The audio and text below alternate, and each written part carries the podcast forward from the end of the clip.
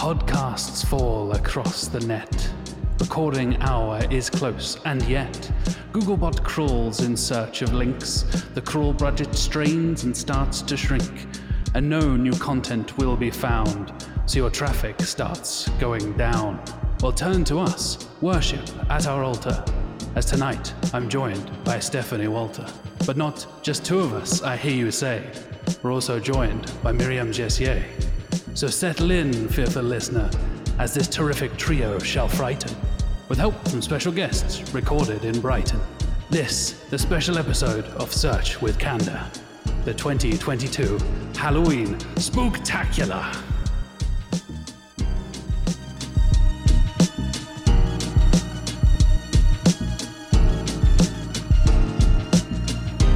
Welcome to the show, everybody. That was the spookiest intro I could come up with.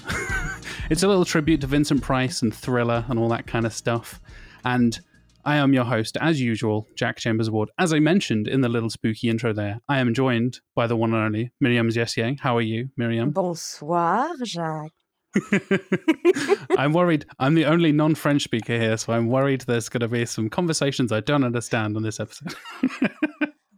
I haven't studied French in about 17 years, something like that. So rusty as hell. You need to be terrified then.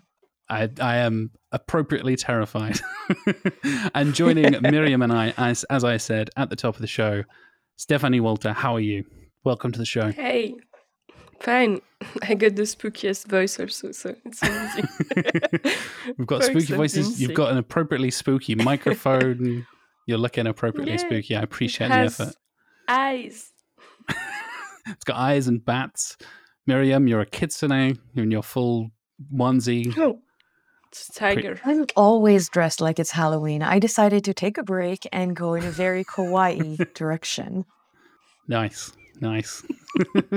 Well, folks, as I said, this is our Halloween Spooktacular. And as I said, we'll be joined by some people from Brighton because Miriam and I, when we were in Brighton SEO earlier on this month, we were running around with hot pink microphones, recording things and getting people's SEO horror stories. So essentially, this is going to work in two parts. We're going to start off with a lot of kind of recaps and a little bit of like intros and stuff like that for these recordings.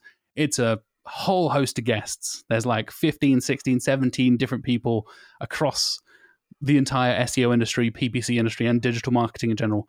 Plenty of people you've heard of, some of them you haven't, who deserve more exposure. So there you go. It's going to be a cavalcade of guests. And then we will also dive into some link building horror stories as well, because, oh boy, there's a lot of them around. And Stephanie, I think you have experienced a fair few of them yourself very directly. Yeah. So we will be diving into those in a bumper super episode of Halloween Spooktacular. Hopefully the first annual. Maybe we do this again next year, right? That's the plan. We'll reconvene every year. We'd love to be your scream queens. You are officially the Search with Candor like scream queens. Like a covenant, you know, every year, in the dark, in the night. Introducing some of the Brighton SEO recordings. And like I said, we've got a whole host of different people. And I will start off with the man who sponsors this podcast, no less, Steve Payne from Sistrix, talking about an intricate web of internal links. Lies keep haunting poor Steve Payne. Hello, Steve. How are you? I'm fine, thank you. Just getting my 10th cup of tea of the day. Nice, off to a good start. Do you have any SEO horror stories you would like to share with the Search with Candor listeners? Well, I don't do SEO. I measure SEO. I do SEO data. I've seen a lot of horror stories. Zara Home, okay, who every season when the new homeware stuff comes in, they change all their internal linking to promote the new stuff. All the old stuff. So you've got this sort of zigzag effect every 6 months. I first looked at the graphs. Like, what the hell? It was seasonal stuff. They're just promoting. So that's my horror story. Fair spooky. Enough. Don't fully restructure your website every season, basically. Right? So you would call that a haunting, right? Yeah. It keeps recurring. Oh. Categorizing the horror stories. I appreciate being on theme there, Miriam. Yeah, nice. Well, thank you very much. Yes. I would love to say that Steve Payne has the perfect last name to open this ball. Payne by name and pain by nature. Yes. True. Well, thank you, Steve, for allowing us to regale your seasonal, appropriate with Halloween there as well, talking about seasonal linking and things like that, keeping us on theme. Definitely, I'll hand over to you for the next one. Yeah, so next one is Lydia Infante from Sanity, and she's talking about job schema curse, 1 million clicks murder. Oh. So it's a murder story. Stephanie, it's not 1 million. It's actually 14 million. No, 40 million. Sorry. Even more. I need my glasses. 10 million murder more. Yay! We love your energy. Keep up that enthusiasm. And if you want to know more about... I'm all for murdering clicks. Pro-click murder. I see. And Lydia actually does have a very, very big horror story for you. And I think you will love hearing about it because it's not happening to you. Hello, Lydia Infante, how are you? Hello, Jack. I'm all right. Congratulations on the recent wedding. Thank you. I believe I deserve congratulations for not being hungover today. Yes, yeah, well done. That is an accomplishment. Yeah. You were sat next to me last night. We were drinking a fair amount. Yes. Thanks to the lovely people at Wix. We're in the Wix booth right now. Yay, Wix. We love Wix. We love Wix. Yes. So I'm here to ask, do you have any SEO horror stories you would like to share with our listeners? I do. A while back, I was working for a household name of American career website. Okay. And they had all of their job postings on their root domain with all the job schema for Google, etc., etc., etc. I warned them that was a high risk because any penalty on their job section was gonna affect the entire domain. Yeah, yeah. We worked through some ideas on data validation. They had some spammy job postings that were paid, and for different business regions, they would remove them. So we included some validation ideas. Finally, their engineering team decided to postpone that. This was June 2021 when Google decided that a penalty to your job sections, to one of the jobs schema, was applied to the entire thing. Lovely. And their website dropped. They lost about 14 million clicks per month. 14 million? Jesus Christ. Yes. Wow. That is my horror story. That sounds pretty horrifying to me. It is. And I had the most gorgeous, beautiful content strategy for them, just ready to go. And they complained that it didn't rank. Oh, and I'm what a coincidence. Yes, I can think of why. But I did love working with them. I did not appreciate being thrown under the bus after that happened. Yeah. She did actually text me afterwards saying, oh my God, I have so many horror stories to share with you. So I feel like we may even have to get Lydia as a fourth witch in this coven to join us and maybe next year and regale us with other horror stories. Initiation. Fantastic. We will grow the coven. Next up, we have a classic back in the .com era from the one and only Mr. Dixon Jones from Majestic. It is the ancient curse of Boo.com, the love child of the internet, gets no indexed. Just so you know, I think Boo.com is just like Mr. Steve Payne. Such an appropriate topic tonight. Perfect domain, right?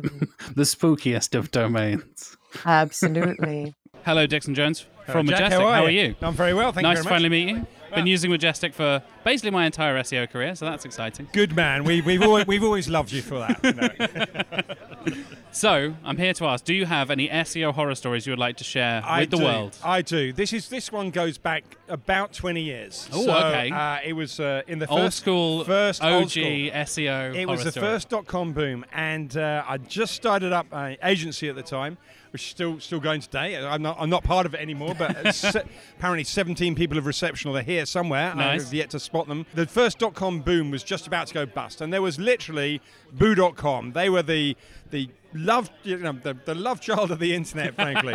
They had all the money. They held this amazing website that was actually, working, with moving pictures and everything, nice. But unfortunately, everyone had still a very slow internet at the time, was paying by the minute. They were the first ones to really crash, and they hit the headlines and went down with a big bang, and really with the start of the .com crash. So the day that they went down, I had a look at the source code on their website. And the day that they went down, The meta index said, no index, no follow on the whole thing. Jesus. So that was my horror story. Boo.com never allowed the search engines to look at their content. Do you know why? Any ideas? I imagine it's the same as... I imagine it's the same as... well, I think right back then... There's either one of two reasons. One is no one ever turned it off. You know, oh, we better keep it off until we think the site's right, and the site was never right until the day they went bankrupt. But I suspect more likely it was early days, and they hadn't understood the power of a search engine, and they said, we don't want to give our content to a third party. It's our content. We want people to come to our website to see it. They hadn't understood, really, that, you know, you've got to have it indexed before you get to a search engine. So I don't know the underlying reason. And there was no one left at the company to find out. Fair enough. Awesome. Well, thank you very much. And coming up next, we have Arnout Hellemans with Invasion of the Mutant Parameters. Find out what happens. Will they take over the internet? Hello, Arnout Hellemans. How are you? Oh, well, thank you, Jack. We've talked about you on the show before. I know we spelled your name wrong in the transcript. I know. I had to go and correct it. Yeah. That was an auto-transcript. I didn't write that for the record, but I did correct it, and now I will always remember your name. Which is a good thing, right? So you always need to... made a name for yourself. Yeah, exactly. Well. So I'm here to talk about SEO horror stories. You started talking about migrations very briefly there, something we've talked about quite a lot on the show before, and I think it's quite a common place for horror stories, right? It is. And we've all seen them, right? Yeah. Not having 301 redirects or leaving the no index on the Robots.txt, like all of those. But I actually want to talk about something which is an SEO horror story. Okay. But in a different way. So I got in at a big company. Can't name names, but... We don't have to name names. No. It's fine. And basically, it was a 850-page... website, right? Okay, yeah. Guess how many pages were in the index? Less than 100. Way higher. Oh, wow, okay. How many? 10,000. 100,000. Almost 1 million. Wow, okay. So imagine having a website with 900 pages, having 975,000 index pages. Nice. In the search engine. What happened was... They started using parameters. They were using Adobe. Right. Link attribution, which essentially means that every link on the website gets attributed something in a parameter. They just didn't put canonicals in. Right. Brilliant. So what did the SEO agency do? What you do to stop this from growing, you put a rule in the robots.txt. Yeah. And then you put the canonical in. And then what you should do is remove the rule from the robots.txt. Yeah. They didn't do that. They just left it there, okay. So what happened was the main navigation was internally linking, but all the in-context links had a tracking parameter. Right. And as such, it broke the internal linking structure. Excellent. So I removed that rule. Or I got a developer to remove it. So the SEO agency calls me and said, you should not touch that. And I said, well, I just did. A week later, we had an increase of 12% in organic traffic. Wow, in a week. just basically by getting Google to recrawl all those internal links. Yeah. And the pages in the index... It shrunk all the way down to a few thousand, which was fine. Yeah.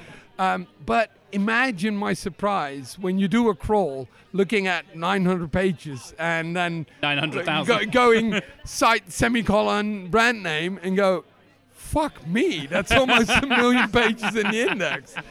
That was, I don't know if it's a horror story, but I think there is a moral to the story. Yeah, definitely. And that is that robots.txt, you need to understand what it does. Yeah. And you also need to understand that if you prevent Google from recrawling those URLs, they will stay in there forever.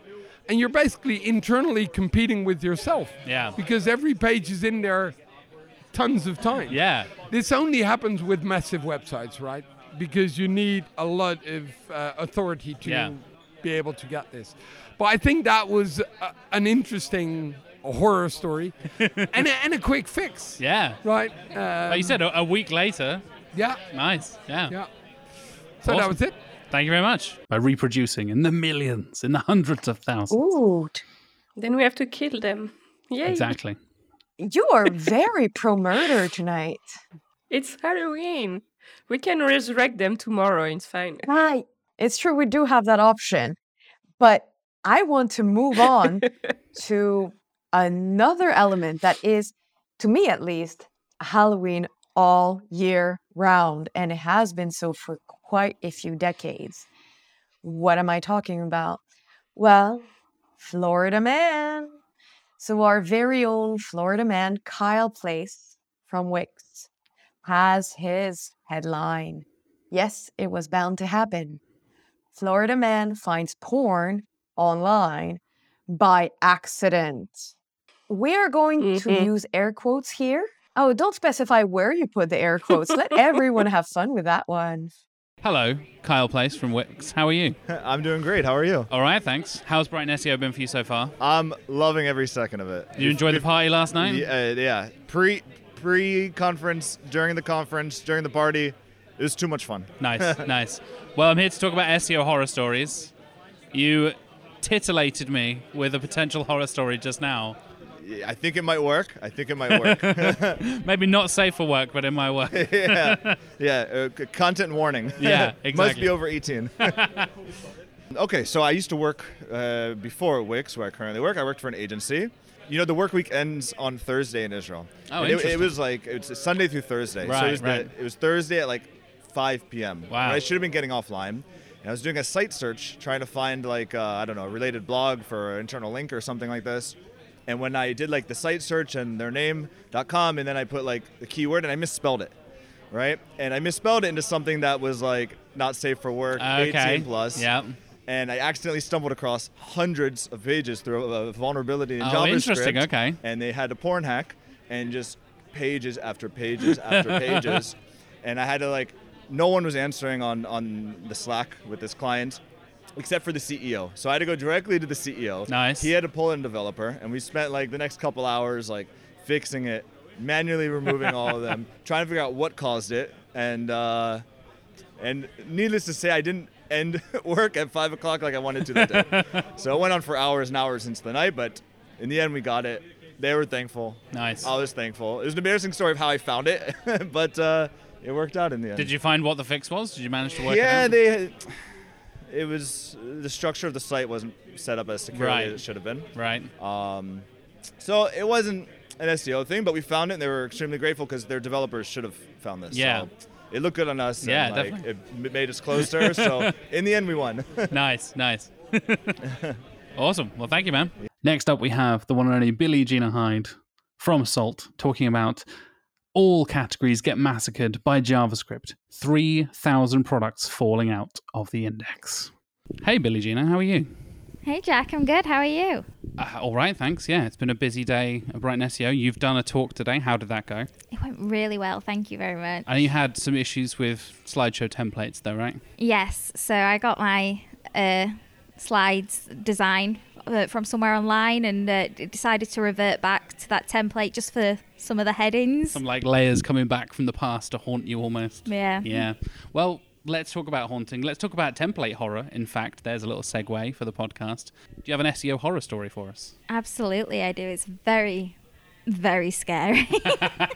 So I used to work with a client who was undergoing a big template migration. They were doing up their categories, their product pages, everything was changing just very slightly. And on all of their category pages, they decided to dynamically pull through the products through JavaScript and managed to do all of their links without using A tags. Lovely. And so a good 300,000 products fell out of the index. Excellent. Lovely. How did you fix that? Were you the one to find it? Was there a process of reviewing it with the client and the developers and being like, uh-oh? Yes. So originally I found it because I was doing a site wall crawl and I was like, why did we not find any products? And then I did a quick site command search, was like, well, this is significantly less. Found the issue, took it to the developer, and it took us about 5 months to get it fixed. 5 months. Mm. Jesus. Wow. Yeah. Well, that is a horror story and a half. Thank you very much. No problem. That's painful. Can you hear the sound the loss of revenue is making? Yes, you can feel it. Usually the way the sounds is, and it goes crescendo up until you reach 3,000 decibels. Kind of banshee, you know, like, yeah. Yes, absolutely. Perfect. And Jack, you and I have to talk about Agent of Search. We certainly do. This is kind of our origin story, right? This is how you and I met for the first time, Miriam. Yes. So this is not a story I'm necessarily comfortable telling, but it's the perfect night and it's the perfect guest. Stephanie, I know that we have been attending conferences together, but you have never seen that side of me. When I attended my first ever SEO conference, we went on a mission to find a bald white man in tech. And to make things... It took you 5 minutes? Well, yes, actually it took me 5 seconds to find one, but it may not have been necessarily the right one. It's tech. It's like finding a needle in a haystack. Okay. And the person I was seeking turned out to be Jack's boss. That's how we met. Ooh. The problem is Adam Gent, so our Gent of Search, was a witness to my one and only failure. I will let Jack take over slightly and tell his version of the story. So I'm sat there playing Street Fighter while they have the little retro gaming corner at Brighton SEO. And at the time, unknown woman to me runs up, shoves a phone in my boss's face and says, "Is this you?" with a picture of his Twitter profile picture. And we both look and we go, "Yeah, I think so." "Wow, I've been searching for you." I was like, well, there's a lot of bald white guys around here. And indeed, as soon as I stepped out to start this mission, I ended up on a bald white guy. So I go up to him rather confidently, but I know it's not Mark. I can tell. However, he is indeed very white and very bald. I do not want to miss my shot. So I walk up to him, and all that I can come up with is, "You're not Mark, are you?" To which he replies, "No, I am not." I'm like, oh, and then I move on. And I'm thinking to myself, it doesn't matter. Nobody knows who I am. Nobody will remember. Mm-hmm. Adam was there before you, Jack. And Adam had been telling everyone who would listen the story of this woman walking up to a bald man going, "You're not Mark, are you?" and walking off. So imagine it's my time to leave the conference. I'm confident nobody remembers this. I sit down next to a friend of mine, Jamie, who attended the conference, and Jamie Indigo starts telling me the story about a woman looking for Mark, a bald man. And I look at her and I'm like, do Oops. I have Alzheimer's? Did I tell you this story? Because I don't think I would tell you. And she goes, "Oh, that's you? No, Adam Gent told me." So I went, "Who is Adam Gent? And can he please forget everything about this?" Turns out, I come back to Brighton. I'm invited for the keynote. And Jack is interviewing people. And I see Adam Gent before me. And I go, oh, Adam, I know who you are. He's like, "I know who you are too, Miriam." I'm like, oh, no, you remember. Okay, then. We shall face this. And now it's told on a podcast and will be immortalized forever on the internet. So everyone knows Dan Miriam. I need people to know this, though.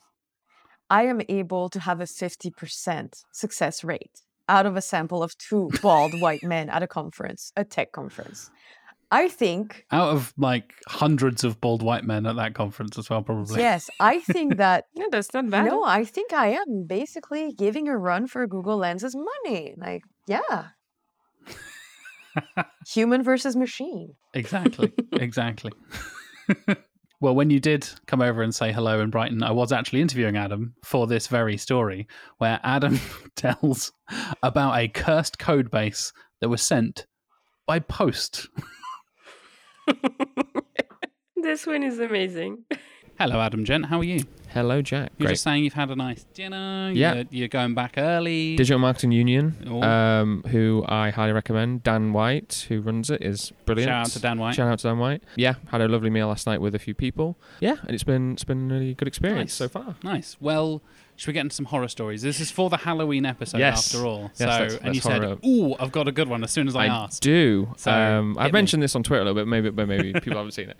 So I worked at Salt agency back a few years ago in the north, and we're very technical focused. And the brand we were working with was working with a particular development agency, who I won't name, but they weren't very good, basically. That's been a common theme of, I won't name the development agency. I won't name the people. So basically, we gained access to certain back-end systems, and they basically told us that the client and us that they were parting ways. That was it, because we basically got a new development agency sorted anyway. Right. But we had to get access to the code base for the new development agency to make changes and do the things, the SEO things. They sent it to us via USB stick. Excellent. Via second class post. Not recorded, not tracked. To us, not the client. Brilliant. And basically, for several days, nobody could get access.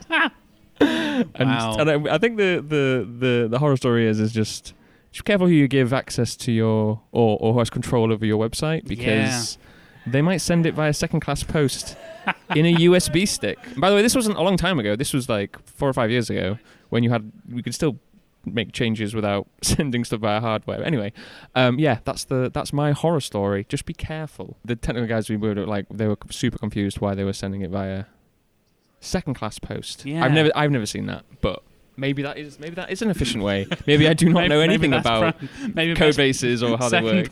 I don't think that you send code bases for a second class post. I'm wrong. Practice and we've just been wrong this whole time. Maybe I've learned a horror. The horror is I don't know that. The horror is the lessons we learned along the way. Yep, exactly. Yes, that's my story. Awesome, thank you, Adam. No worries. It's worse than you think, because the timeline is very recent. It's not an ancient story. It's very recent. Oh, don't worry. It happened to me. It's like I worked in a company where you had like the network discs, they were called NDC letters. And then they're like, oh, we have to put the Call of Tender. Can you put it on CD?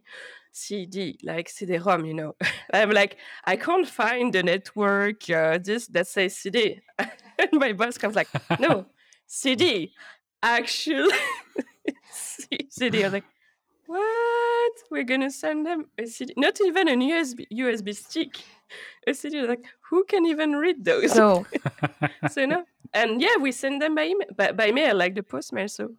Was three years ago or something. So now I'm not surprised at all. Actually. See, I confidently tell people, yes, I will, and I will fax it to you. Find me a fax first. So next one is Shane Fleming from Modern Milkman, and I'll have to Google that because I love the name. And the title I have questions. The title is Attack of the Evil Doppelganger. An e-commerce horror story. Dun, dun, dun. It's the milkman. Hey, Sean Fleming, how are you? I'm very well. How are you doing? All right, thanks. Yeah, we're in the middle of Brighton SEO. We're in a quiet corner. But one thing I'd like to learn from you, Sean, is an SEO horror story. I mean, where to start? That's okay. This one is migration-led, with a subpar development partner developing that new website. And essentially, the way they structured the URLs was that for every product page and for every path, it duplicated that product page across all the different various site categories, which they didn't tell us about until sort of post-launch. This wasn't in the pre-production environment. This was just in live, and they couldn't explain why. And it was just like, at what point do you go, okay, well, I've done my due diligence. How do I tell the client they just spent hundreds of thousands of pounds on a website that's probably going to roll back about 3 years worth of progress? Oh, God. Luckily, we had good standing with them, and they tore this agency apart. But at this point, it's kind of, there's too much momentum now. They can't roll it back because it's, the key stakeholders are very happy with this website because they don't know shit. You know, they're very happy. So we essentially just had to identify every single instance where there was a new site category, because it just generated loads of random color filters, like faceted navigation on steroids, creating actual page paths, products that sit within them, and then that product, because it was a telecoms client. Oh, okay. So the handset pages were incredibly important for visibility. Most of their traffic coming in through the iPhones, the product level stuff. So that was unpicking that. I actually left the agency. Not because of that, project, but after the project, it was just sort of okay, 3 years was enough for me, and then they were lumped with that. I didn't have to do anything to solve that problem. I still feel bad that I left at that point, but it is what it is, So I'm not going to name names, but I think anyone who's worked with me recognises my name will know exactly who I'm talking about and my feelings on said subject. So that was. I think it was the big one, the first migration I was ever really properly involved with as well. Lovely. So a doozy. So, shall we talk about one unexpected horror story? This one is from our very own John. Oh, wait, how do you pronounce that? Is that Milieu? Is that Müller? Is that Müller? So, I would say Müller. Ah, but that's German. We had a Twitter poll. And it turns out that people just refuse Müller at all costs, but are sponsoring Milieu. Let's see how it rolls. Oh, yes. You look shocked, Stephanie. So in French? I had Americans tell me that French word, so I don't think they sound it out the way we would. So John said that Google has horror stories too, and the best horror stories are like vampires. You can't see their reflection. So Google may be owning up to a few horror stories here. I highly recommend you listen to that one. I mean, Google has a share of SEO mistakes too. What is the most hilarious mistake? The most hilarious mistake. I think the hilarious mistakes are the ones that people don't notice, that don't end up on podcasts or on blogs. What I'm hearing is you're giving us an exclusive. No. I mean, we've had the same issues that all of the SEOs have, random no index on homepages, missing canonicals, things like URL parameters accidentally being indexed, and then you search for some random keyword and you kind of click on the link and it's your site is not verified because some site was attached to the URL. It's all of the usual SEO things. There's no, I don't know, secret thing on Google's side that's all of Google's content will always be ranking perfectly because it's normal web pages and it ranks the same way as every other web page. So there's no secret list. There's no secret list. So I can't make it on the list. No. If anyone will make it on the list, it'll be you, Miriam, of course. Thank you. Well, thank you very much. John kept it very close to his chest, but he almost admitted Google mistakes. Almost. No, he did admit Google makes mistakes. He just refuses to tell you which ones. Yes, yeah. I mean, technically... Yeah, that's a start. Technically, isn't that what we all do in SEO? Or refuse to admit mistakes. No, because you have a great relationship with that client. So let's frame it a different way, of course. Okay, next one is brought by Andy Jarvis. We called it Pardon My French, but it's good hygiene. We're not telling you more. Andy was the only person who actually spoke to you in French, right, Miriam? Yes, so I walked up to Andy and I was like, bonjour. And he was like, bonjour. Then he proceeded to tell me a horror story that genuinely made me cringe. And I'm not going to tell you more. You have to listen to that one. Bonjour. Bonjour, ça va? Oui. You need to tell us your SEO horror story. My SEO horror story? Right, okay. My number one SEO horror story was... You have such a faraway look. I'm just trying to think of something that's I once described SEO to a client, because he came in and he said, we don't need SEO doing because our web development agency's done it. And you're like, okay, that's all right, but what do you mean they've done it? And then he explained that they had done something. I don't know what it, maybe installed Yoast or whatever. Yes. So I was like, so scratching around, trying to find a way to describe SEO with him that would help him understand that your SEO isn't done. The best I could come up with was like, SEO's like the washing up. You might have done it now, but later in the day you've got more dishes to do, and then you have to wash them up again, and then the next day you have more dishes to do. So you might think you've done them, but you've still got more to do. And he just looked at me sagely and went quiet for a minute and went, mm-hmm. Thanks, then, and walked out of the room. And that was it. I never saw the man again. So yeah. That I did not foresee that one. No, me either. But hey, so don't ever consider describing SEO as like the washing up, because it's a really shit description. Thank you. I have nothing to add. I could not save this one. There's nothing. There's no coming back from Happy this. To be of service. Thank you. I think I've ever seen you like lost to words, Miriam. You're usually very talkative and able to just kind of bounce off people and stuff, but you literally say, I have no words. I don't know how to react. I still don't. Next up, we have the wonderful Crystal Carter from Wix, and this is a rich snippets apocalypse. Roll it back now! And if you don't know what this reference is, I highly recommend you consult the arcane movies made by the wonderful Arnold Schwarzenegger. And if you want to know what this has to do with the lovely Crystal, you need to listen in. You will find out. I'm Crystal Carter. I am the head of SEO communications at Wix.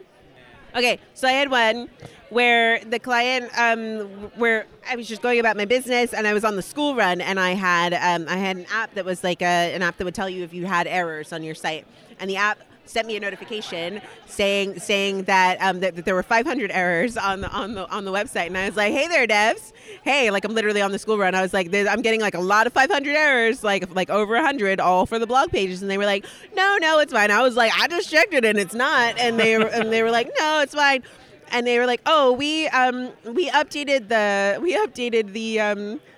No, they were saying, oh, we made an update that you asked for. I was like, I didn't ask for this. Roll it back. And they were like, what? And they was like, roll it back now.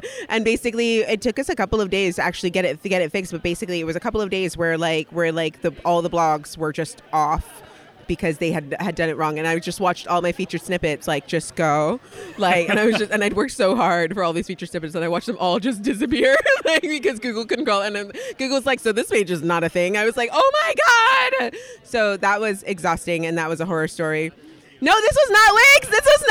This was a different one. This was when I was client side. I should say that. Oh my gosh. Thank you for clarifying. So this was not Wix. This was a client side. But yeah. So Wix is bad at SEO. No, Wix is fantastic at SEO. Take it all back. Delete it. Incredible.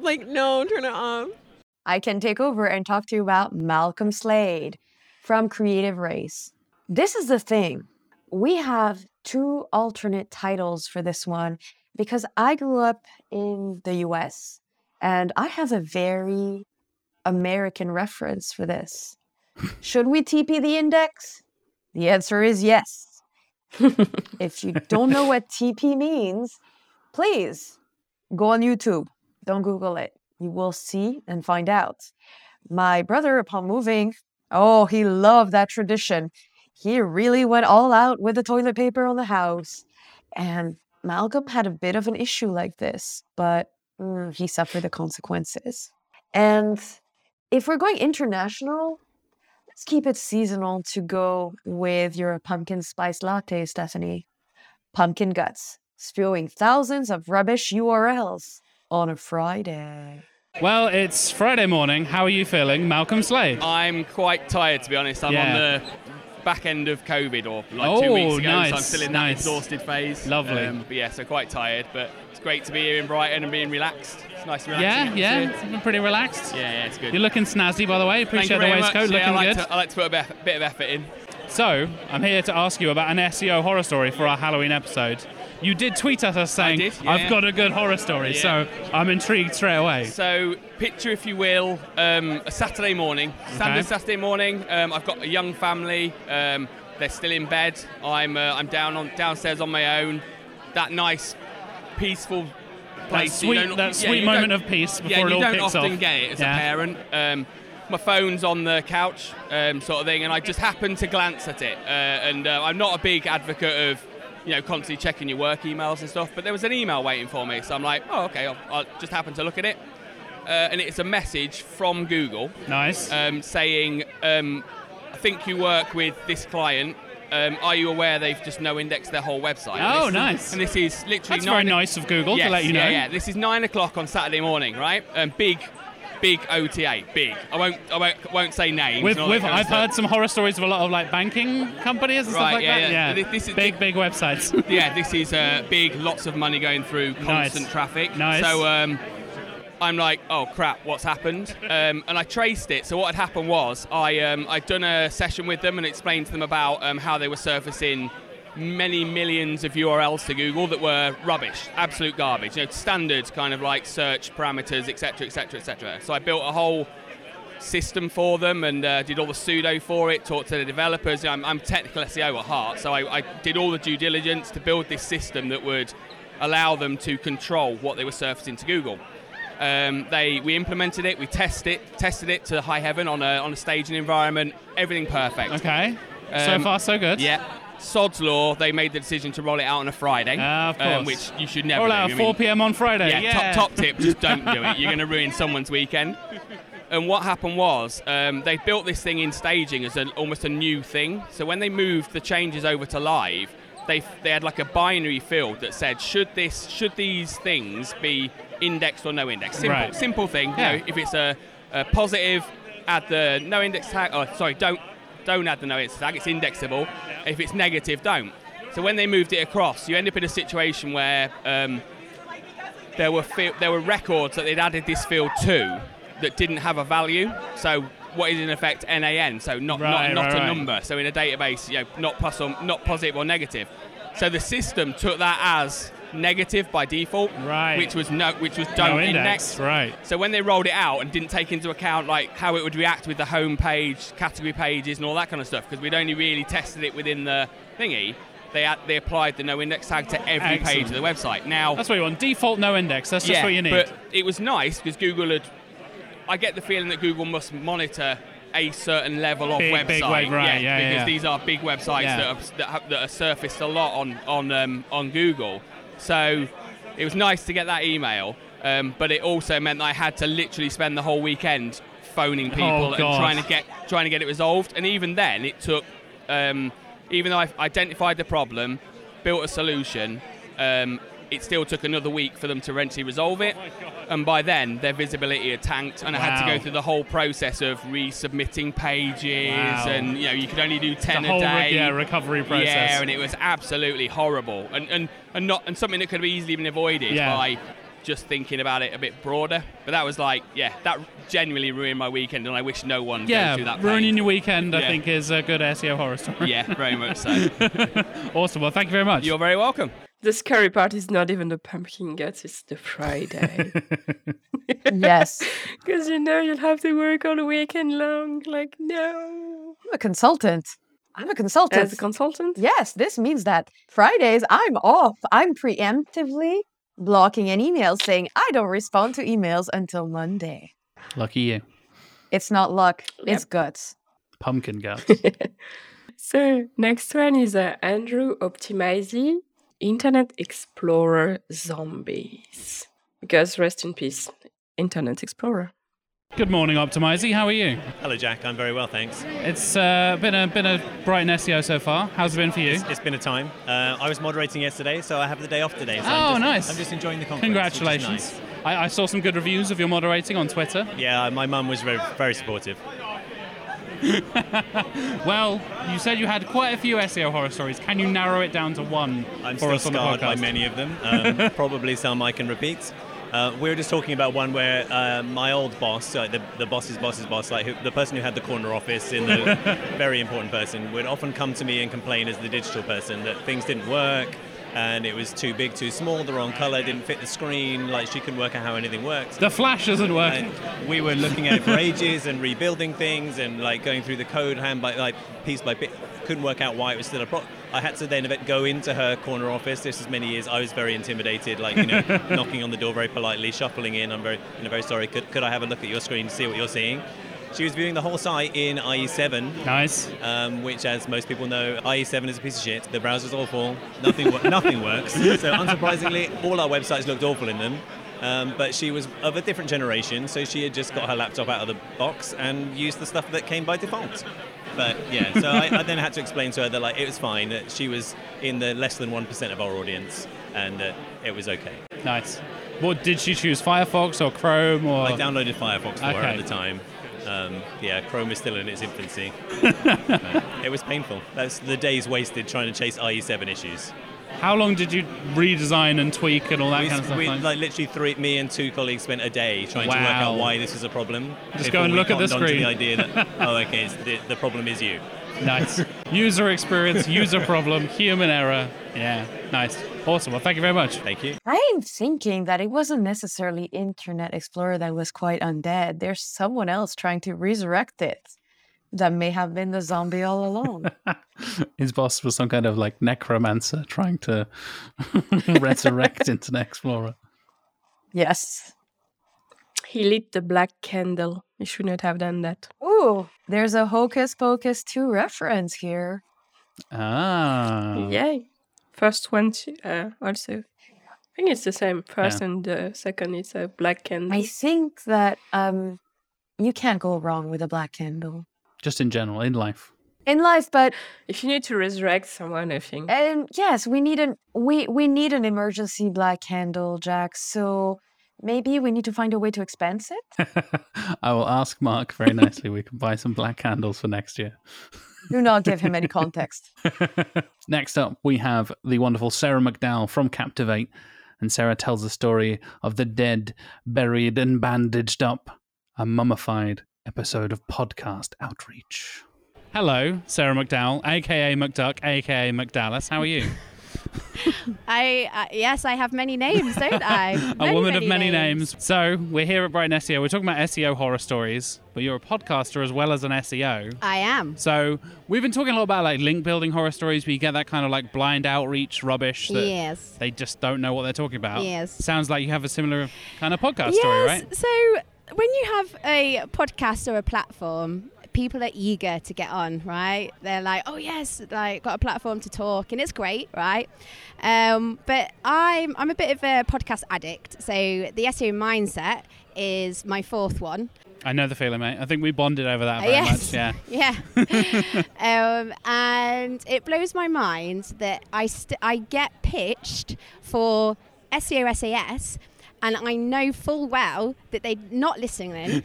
They have no idea what my podcast or what the podcast is about, not had a listen at all, because SEO SAS ended 2 years ago. And they're pitching for something you're doing really great stuff with the podcast.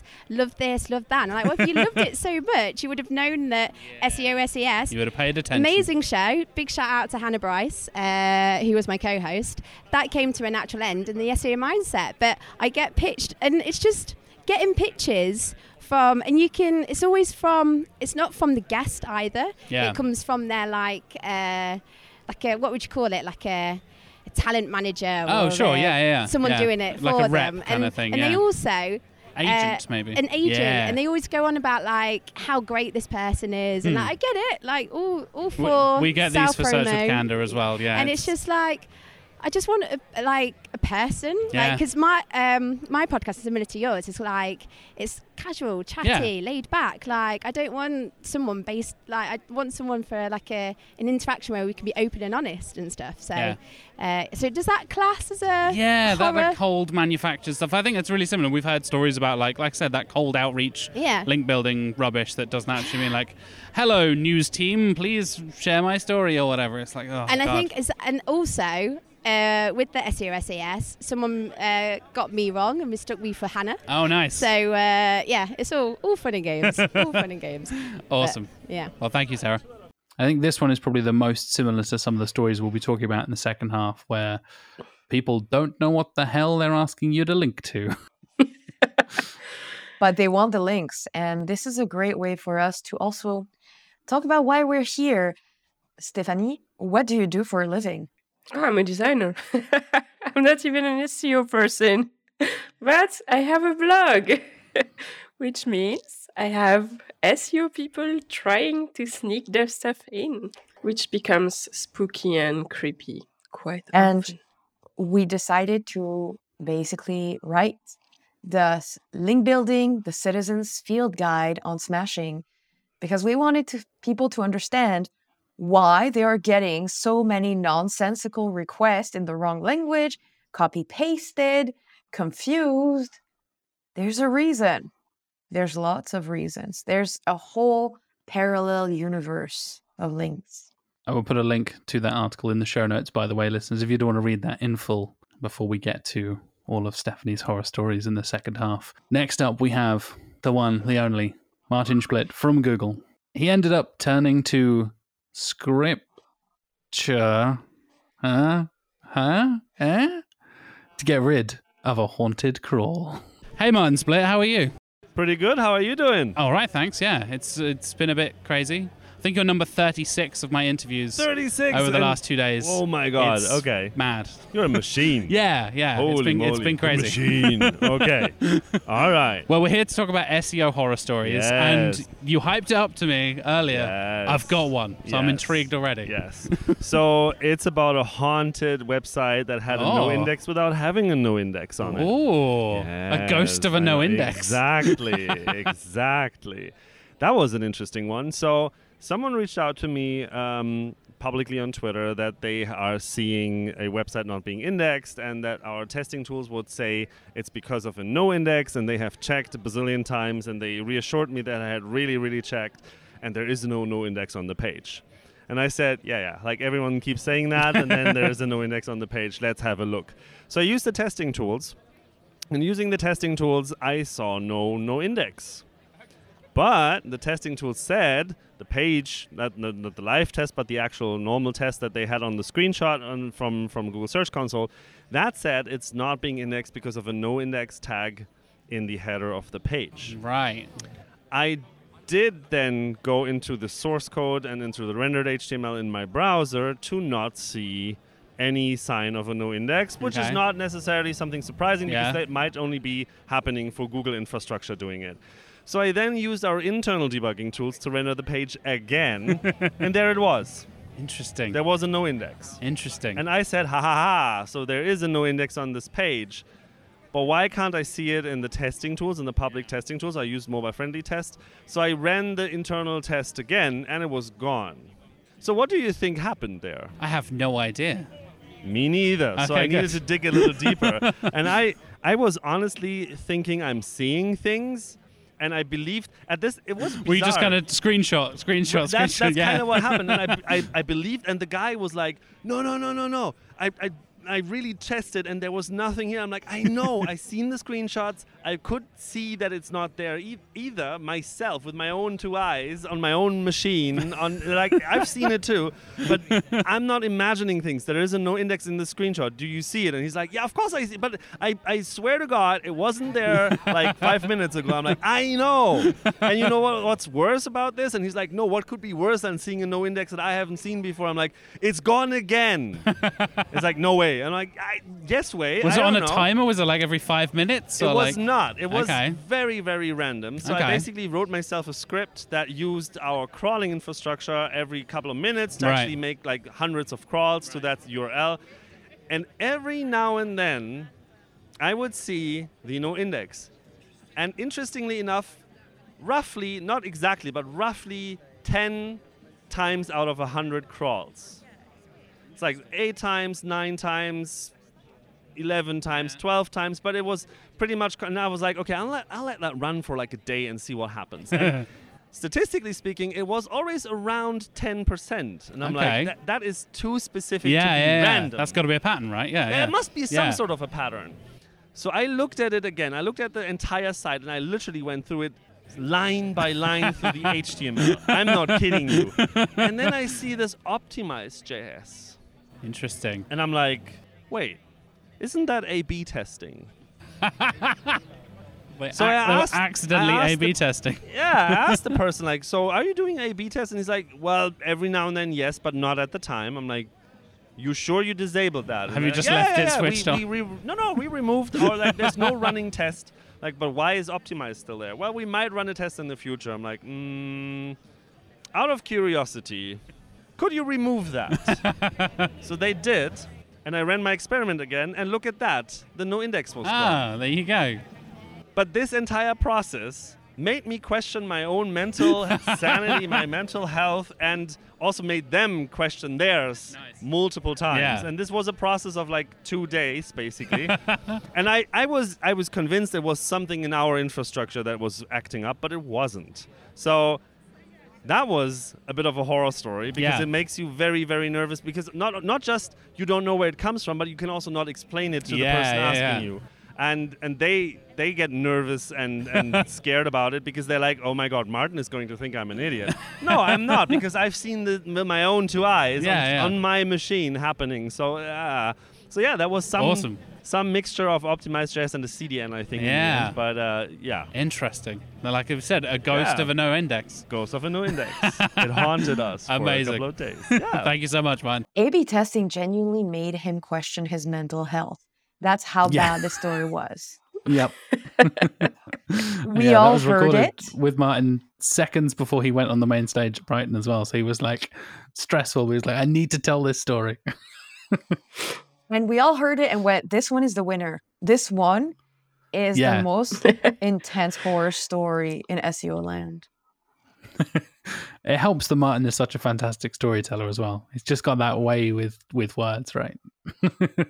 As a side note, Stephanie and I have been hanging out with Martin for quite a few years. And if you ever meet Martin Splitt at a conference, do not hesitate to stop him and tell him that Miriam and Stephanie sent you to ask about the dying cactus. It will make you lose your mind. He will start laughing uncontrollably and have to tell you the story. Next time I see Martin, I'm definitely asking about the dying cactus. No, there's a fourth. Dying. Oh, sorry, four dying. Dying, yeah. Really wanted to be dead. That cactus, definitely. It wasn't meant for this world. No. I almost enjoy the story more without the context. You know, you two just saying like, that cactus was not meant for this world. I don't need to know any more information. It's perfectly obvious. I can tell you the context. We were all innocently trying to play multilingual Canadian Cards Against Humanity. That's already a feat in and of itself. And the cactus kept interrupting by committing suicide. I have a video of Martin just laughing so loud. For sure. Oh my God.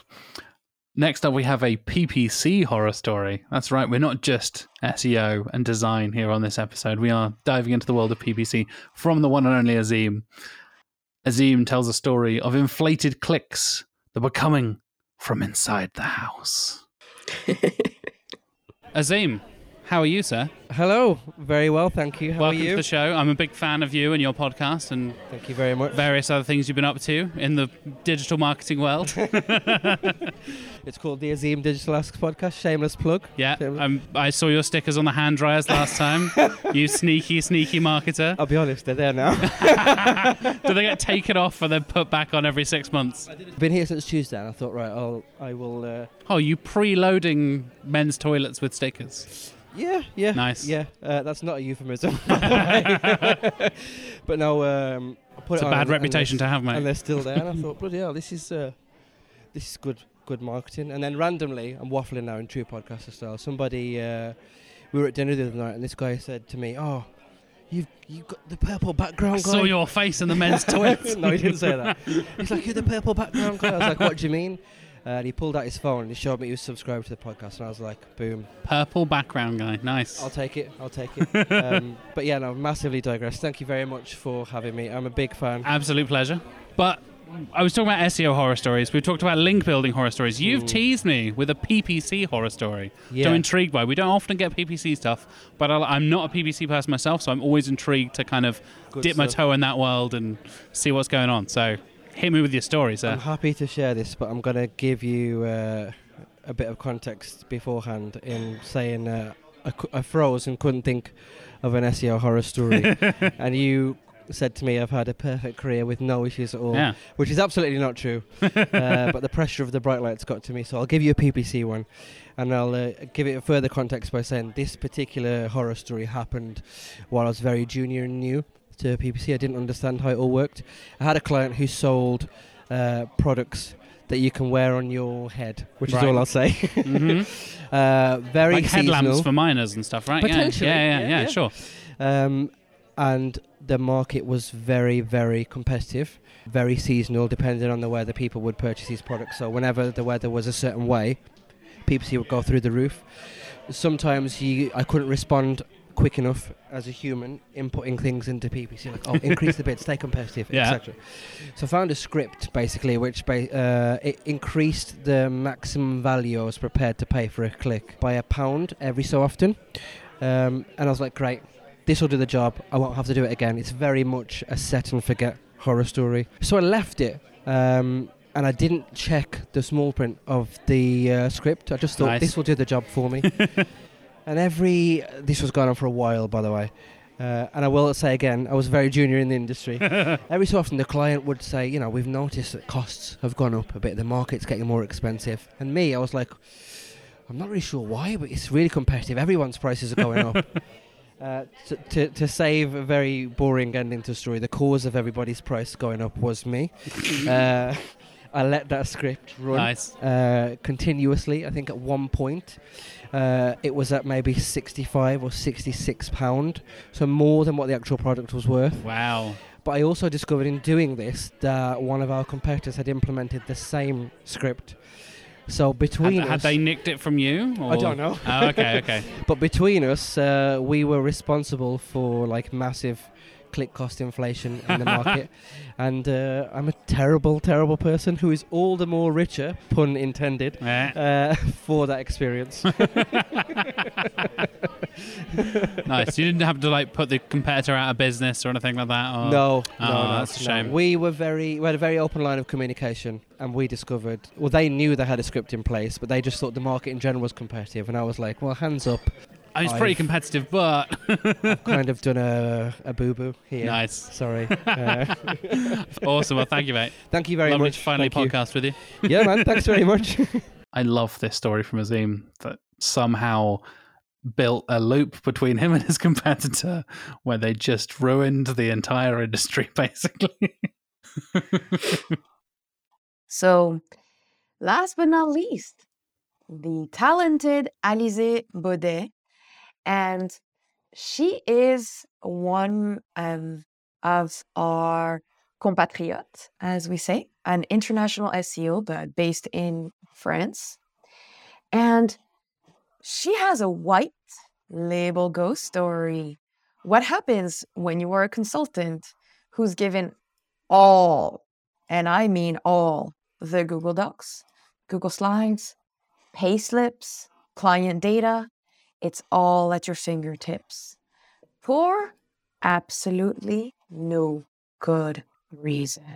Well, hello. Alizée Baudet, how are you? I'm great, how are you? All right, thanks, yeah. We're at the end of Brighton SEO. Yes. And I've heard you have a horror story for our Halloween episode of the podcast. I have a bit of a horror story. Okay, I'm ready. Which might be common practice for some people, so I hope this will change some... I hope processes, internal processes. Fingers crossed. So I worked with a client once who is an agency. So I was subcontracting for an agency. And they didn't want their client to know I was working with them. So I needed access to Google Analytics, Google Search Console to do the audit and everything. And what they did is that they gave me their agency email address, Gmail address. Right. They sent me the password in clear by mail. Nice. I got everything. I got easy to connect. And then I got access to the entirety of their clients' data for the past 10 years. So not just the clients. So they gave you full admin access to everything. Amazing. All the Google Drive, all the Google Docs, all the strategies, all the spreadsheets. There's folders full of like pay slips and stuff. Everything. And nice. And then I worked again with them. So I told them it was a bit weird, but I went with it because we needed to get the audit done. Sure. And I worked with them again like a year later or something. I did a job with them, and they were like, yeah, we don't see the same data as you do. It's like, yeah, but I don't have access to Search Console, so I did what I could with what I had. Like, yeah, you do have access. You have the Gmail account. Like, no, I deleted it 2 months after our collaboration, as per anybody should do in that case. Yeah, normal data protection. I don't... leak all the data of all your clients for the past 10 years. If ever my PC gets hacked, or if ever anyone gets access to my email because the email password wasn't clear in the email. Oh, God. So, yeah, please, if you do this, stop. Stop. So, yeah, I think you're right that has happened more than people would like to admit. Yes. Please stop. Please stop giving people access to absolutely everything. For the past 10 years, and what I was saying too is that they also have several clients in the same niche. Oh, interesting. Because they're specialized in a niche. Right, yeah. So if that data got leaked, it could actually ruin several companies in the same niche. Oh my God. Imagine the mess. So an entire industry comes crashing down. Absolutely. I mean, too much power and too much responsibility for one email with a clear password in it. Definitely. Amazing. Thank you so much. You're welcome. Thanks. So those were... some highlights from Brighton SEO from various people Miriam and I threw mics at, essentially. Just thrust our Bright Pig microphones in their faces, and they were happy to share stories with us. There are two things in this world that give me the confidence of a mediocre white man in tech, and that is a clipboard and a hot pink microphone. Like, clipboards are very hard to find nowadays, and Lisa from the Google team looked everywhere for them, and we have our very own clipboards. Mine is like a Google approved clipboard, and now I have unlimited resources in terms of confidence. You can give me like a restaurant takeout menu and I will put it on the clipboard and walk through an SEO conference like I belong. This is fine. I'm no longer anxious. That's all you need. Yes. Awesome. Well, I hope you enjoyed, listeners, a cavalcade of wonderful and weird SEO horror stories from a variety of special guests. And should we start talking about some link building horror stories? Why we have you here, Stephanie, since you are full of these horror stories. To tell you the level, the footer of my website, what does it say? So it says... Also note that I do not accept guest blogs on artificial link building. Don't expect answers for those. And since no one reads this, if you still send me a request for that, you legally owe me a sushi. I don't make the rules. So that's at the bottom of our website. A guy stole it and changed sushi to burgers. I'm like, okay, I guess it's fun if he stole it. But yeah, anyway. I think I sent my PayPal link for... 3 or 4 times already for sushi. I'm still waiting for the sushi money, but... One day. This story was told... Again, I can't hope, This story was told on Twitter, and John was like, but we have crypto for this. You could indeed get paid in sushi. It took me a while to understand that the sushi was the name of the crypto. I'm like, no, I want actual sushi, raw fish. More value. So no, I sent... Yeah, exactly. I send the PayPal link with a screenshot of my footer to those people who still try. Like, oh, nice. Send me sushi. Thank you. Maybe someone will at some point. So without further ado, I have to ask you about the real estate Stephanie Walter story. Like, that real estate woman does exist. She is a doppelganger. And she has wreaked havoc on your life. So I think I ended up in, you know, like one of those marketing lists. So they have my an old email account I don't use anymore. They found my company email. Some of those idiots found my email at my clients. So I got some demands for link building even on my client's email list. I'm like, what the fuck? No one has this email outside of internal people, you know. So I don't know how they did that, but yeah, anyway. And so there's this Stephanie Walter, and oh, that's perfect for Halloween. I forgot. She's a real estate agent, and she did a podcast on something called Life Blood. Oh. I have no idea what the podcast is about. And I got these people from, can I say the name? Because they really suck. Pathos Communications. I don't know who they are. If you listen, I'm sorry, but I asked you to remove me 4 times. So at some point, fired. Yeah, name and shame, Stephanie. I send them, like, I replied 4 times already. Like, remove me from your email stuff. You just like keep sending me the same message. So they send me a message to say, oh, we really like your podcast, blah, blah, blah. We want to help you go global and help you with your media coverage. We don't invoice, stuff like that. Please contact us. And so the first time I'm like, what the hell is Lifeblood Podcast? Like, maybe I did a podcast and it changed name and all of that. So I checked, and no. They wanted to reach out Stephanie Walter. So they're like, okay, I have this tool I bought some emails. I was like, let's input Stephanie Walter in the tool. Oh, I found one. Let's send her the stuff. And I replied, the first time I was honest, I'm like, oh, I think you're looking for this person, the real estate agent. That's not me. Please remove my email from the list. Second time I went like, come on, I've already asked you.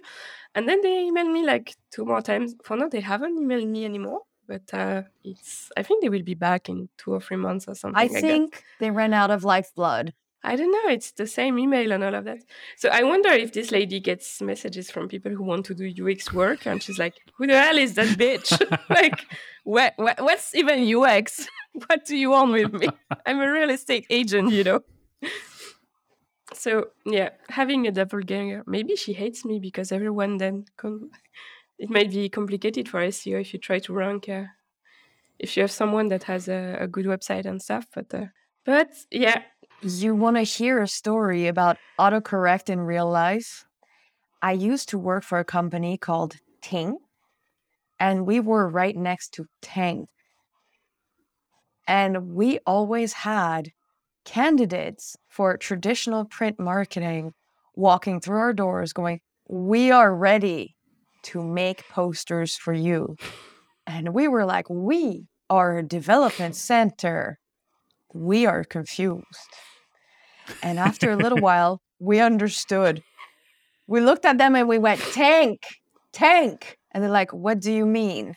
We're like, no, we don't want you to tank the interview. We want you to go to tank. We are Tink. You need to go to tank. So obviously this led to Think Tank jokes, and that did not help. Did either company move? 10 years later, the problem is still happening.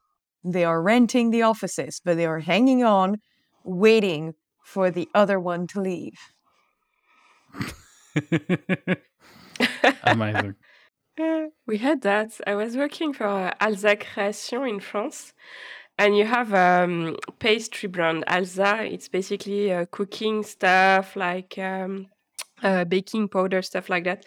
And there was one guy, it's a web agency website. So how can you get confused? There's nothing about pastry on this website.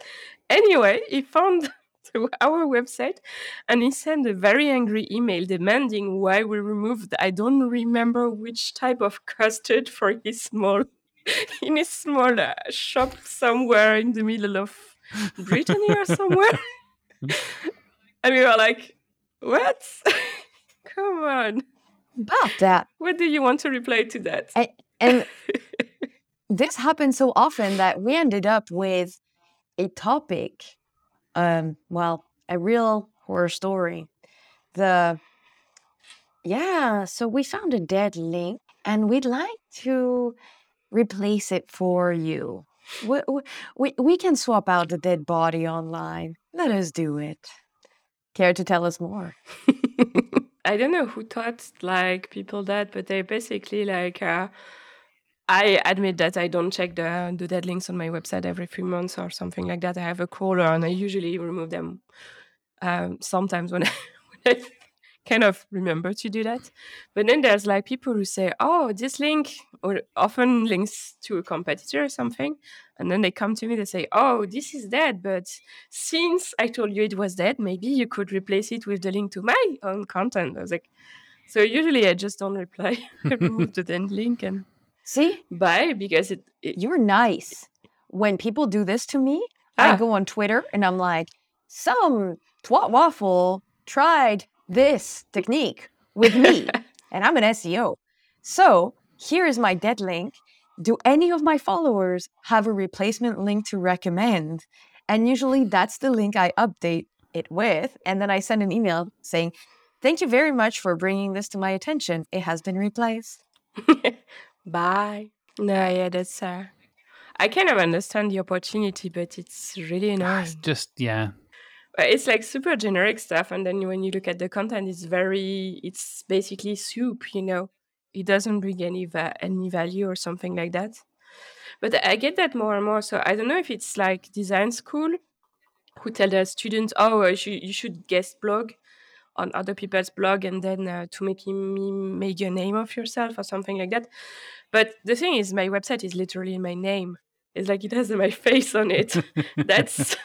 high-level egotistic, you know, it's like, it's my personal website. It would be super weird to have a guest blog post from someone. And also, like, the people, they come to read my content in a sense of, like, my advice and stuff like that. So I would understand, like, if you have an open publication, like we published on Smashing Magazine, for instance. So, yeah, of course, it's a publication, multiple authors, they will accept guest blog posts. But why would you go and bother someone who has literally their website is their name, is their brand? It's like, I don't even know if someone who has their own website will accept guest blog posts or something like that. So no. For me, it's really weird. Wait, the best ones are for the French portions of our personal website. We love it, Stephanie and I, when people send us emails going, hello, lovely to meet you. This link would be perfect in your article. And you're like, hello, my article is in French. Your link is in English, Portuguese, Spanish. We are confused. Yeah, that wasn't fun. And then I have the guy who insists. Like, one guy really wanted to put some backlinks somewhere, and it was Upwork blog, and I was like, or OptiMonster, so it was clearly like not at all my theme or anything. So I just sent him the email from, I have a default template where I explain, okay, Miriam and I, we wrote this article on smashing. I don't do artificial link building and guest blog posts. And then I have a good day. And the guy just went, stalk me on social media and send an email where he was clearly referencing stuff I said in the last 2 weeks on my Twitter profile. That's weird. No. That's the I won't take no for an answer person. Yeah, that's but yeah, it was about the link building, and I was like, no, that's super creepy. Please don't do that ever again to anyone on the internet. You know, we try to avoid bots and copy paste, but this type of tailored harassment is not something we want from a human either. Huh? So please refrain from that. Also, it will not convince me to add your shitty link to my website.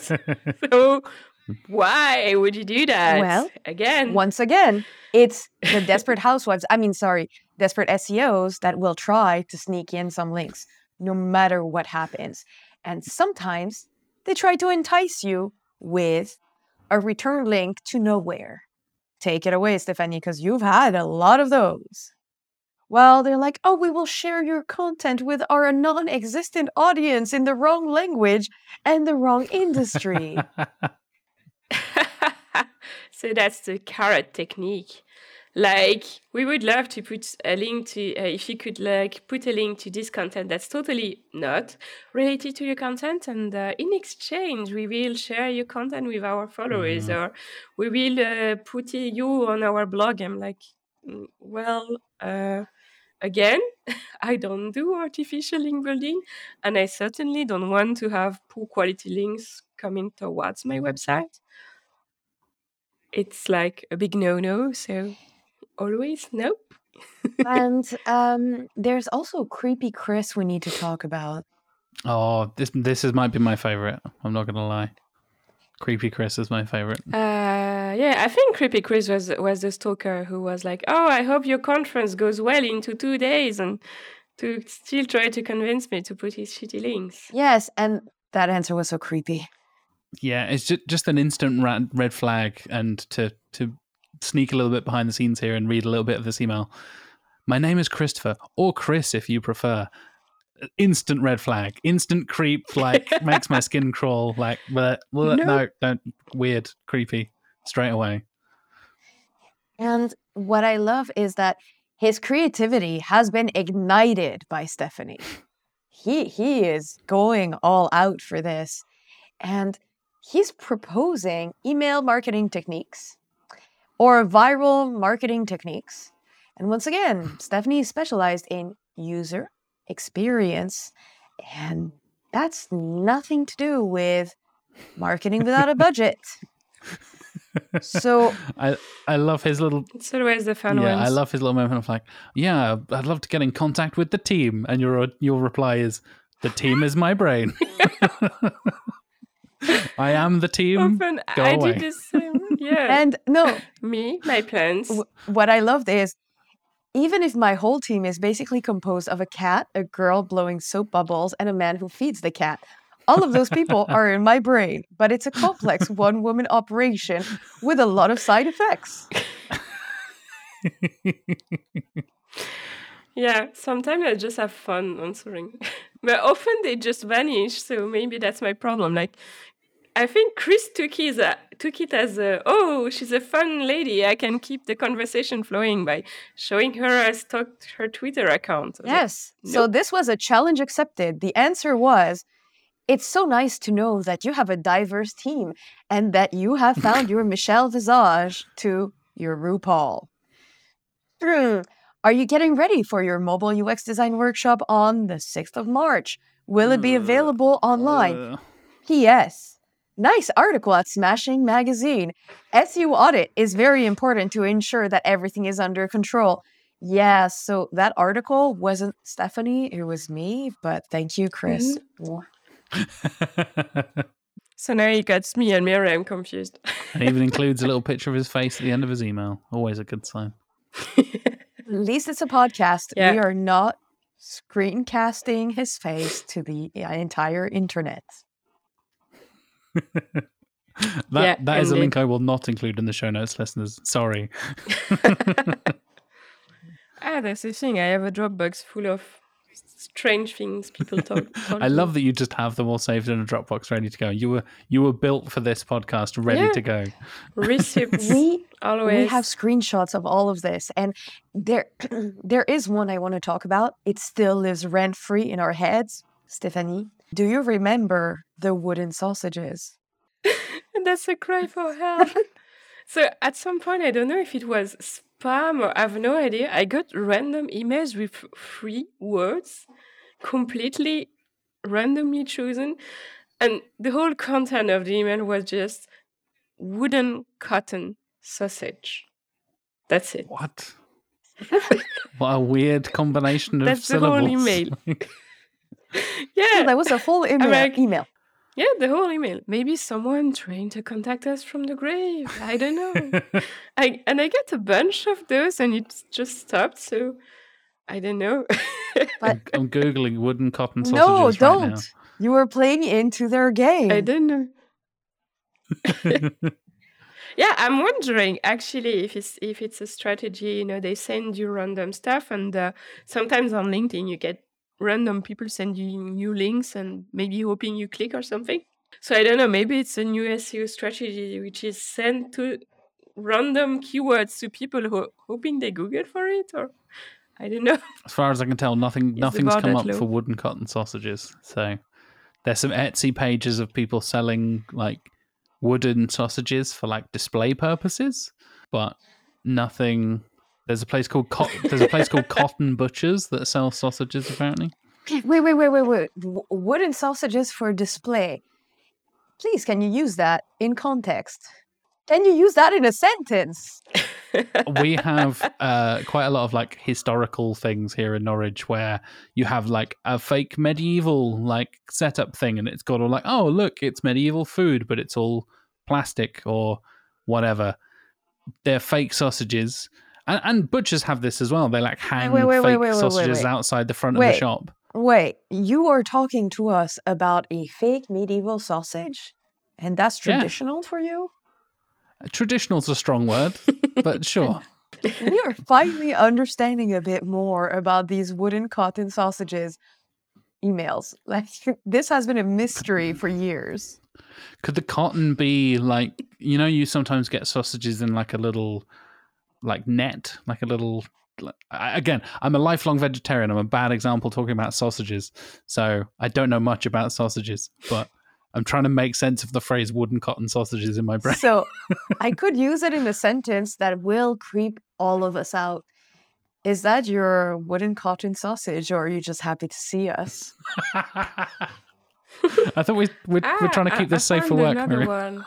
It is safe. It's like, wooden cotton. The subject was chair, and then the message is incredible wooden sausages. Incredible wooden sausages. That's it. Again, the whole email.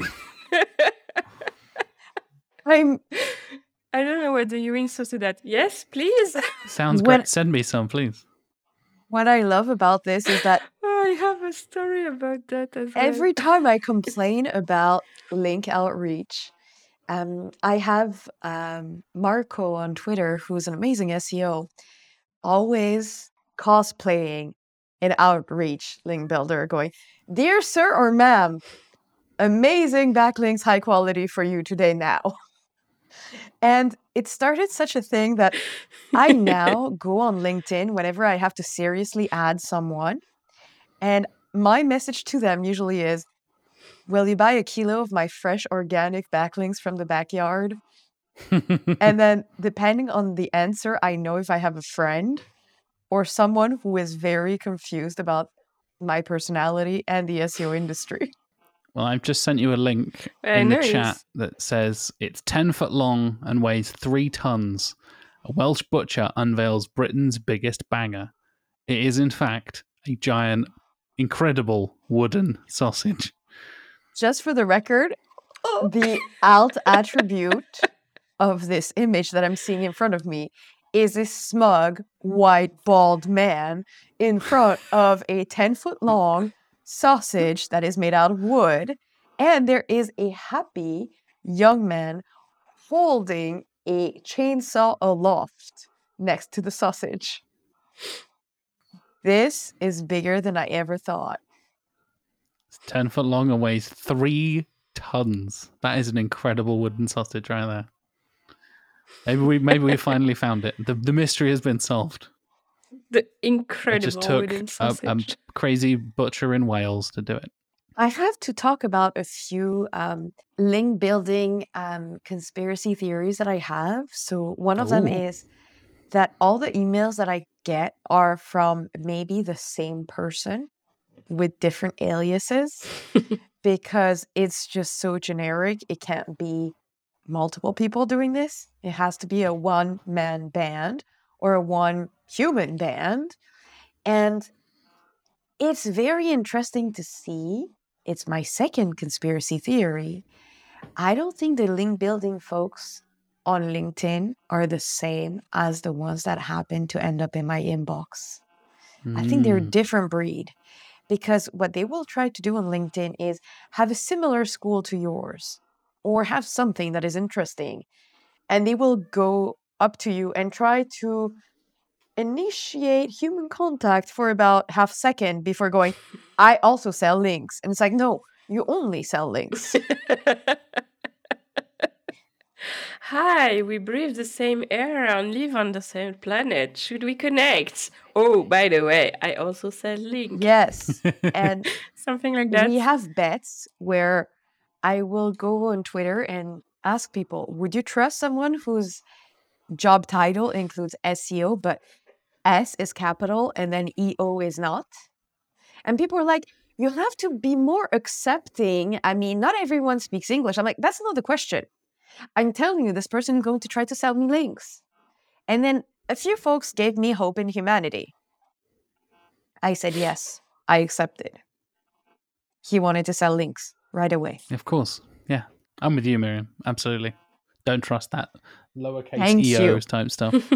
If you can't autocorrect, like if you can't beat your own autocorrect for LinkedIn purposes, you're getting nowhere in terms of acronyms and nowhere in terms of my inbox.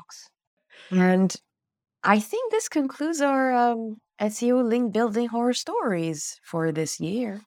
Absolutely. This was our Halloween spooktacular. Thank you, Miriam. Thank you, Stephanie, for joining me.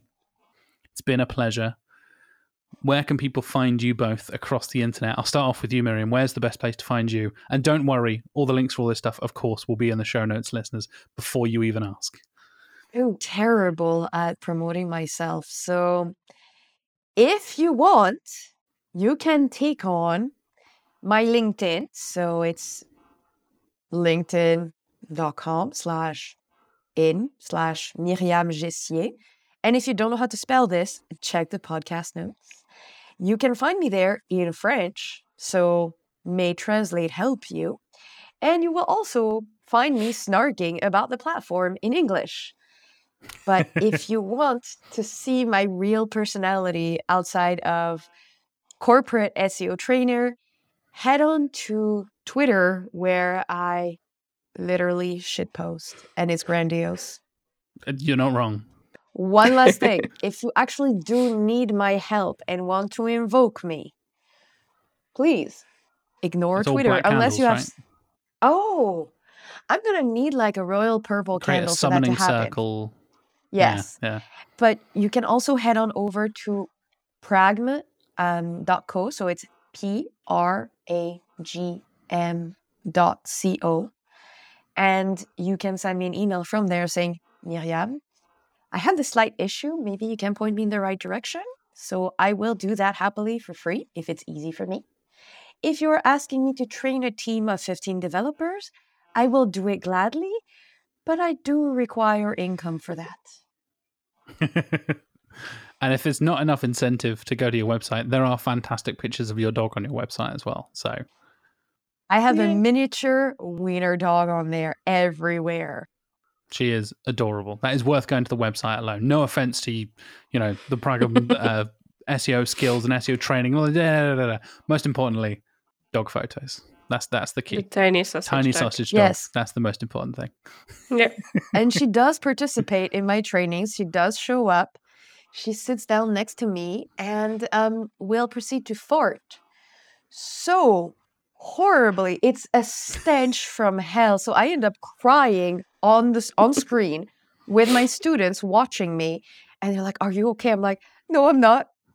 And they're like, what happened? Are you in distress? I'm like, yes, I am. My dog farted on me and it's not possible for me to continue.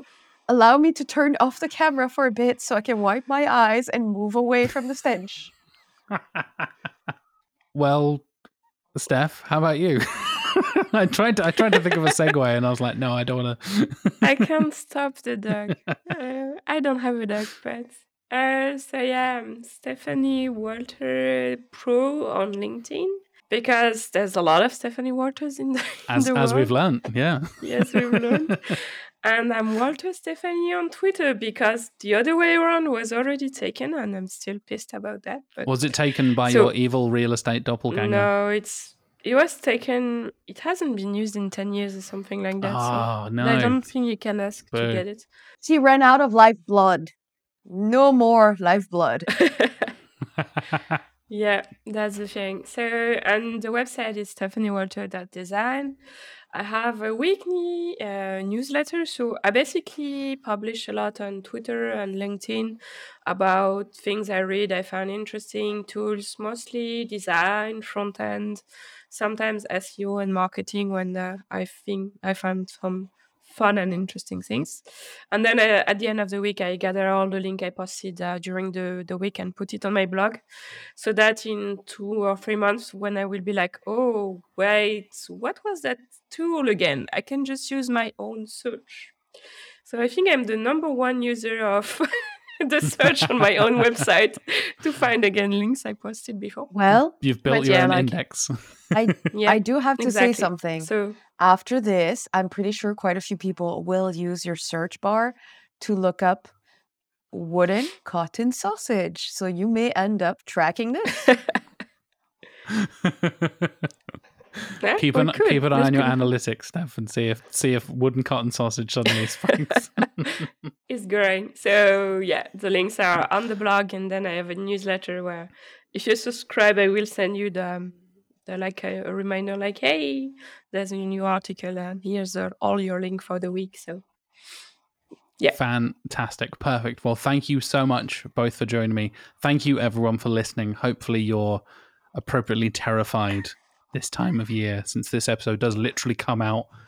It comes out in the morning, so it's a little bit less spooky. Maybe like save it until the evening and listen to it in the dark. Light some candles, get the ambiance going. Oh, very nice attempt there at French. Bust out some French for you both. You're welcome. We appreciate the ambiance. We need some candles. Like next year, we need spooky SEO candles and send it to people to listen to the podcast with. I know a guy who makes candles, so we could do that. We could work on that. Nice. Alex, if you're listening, we might want to do some spooky SEO candles next year.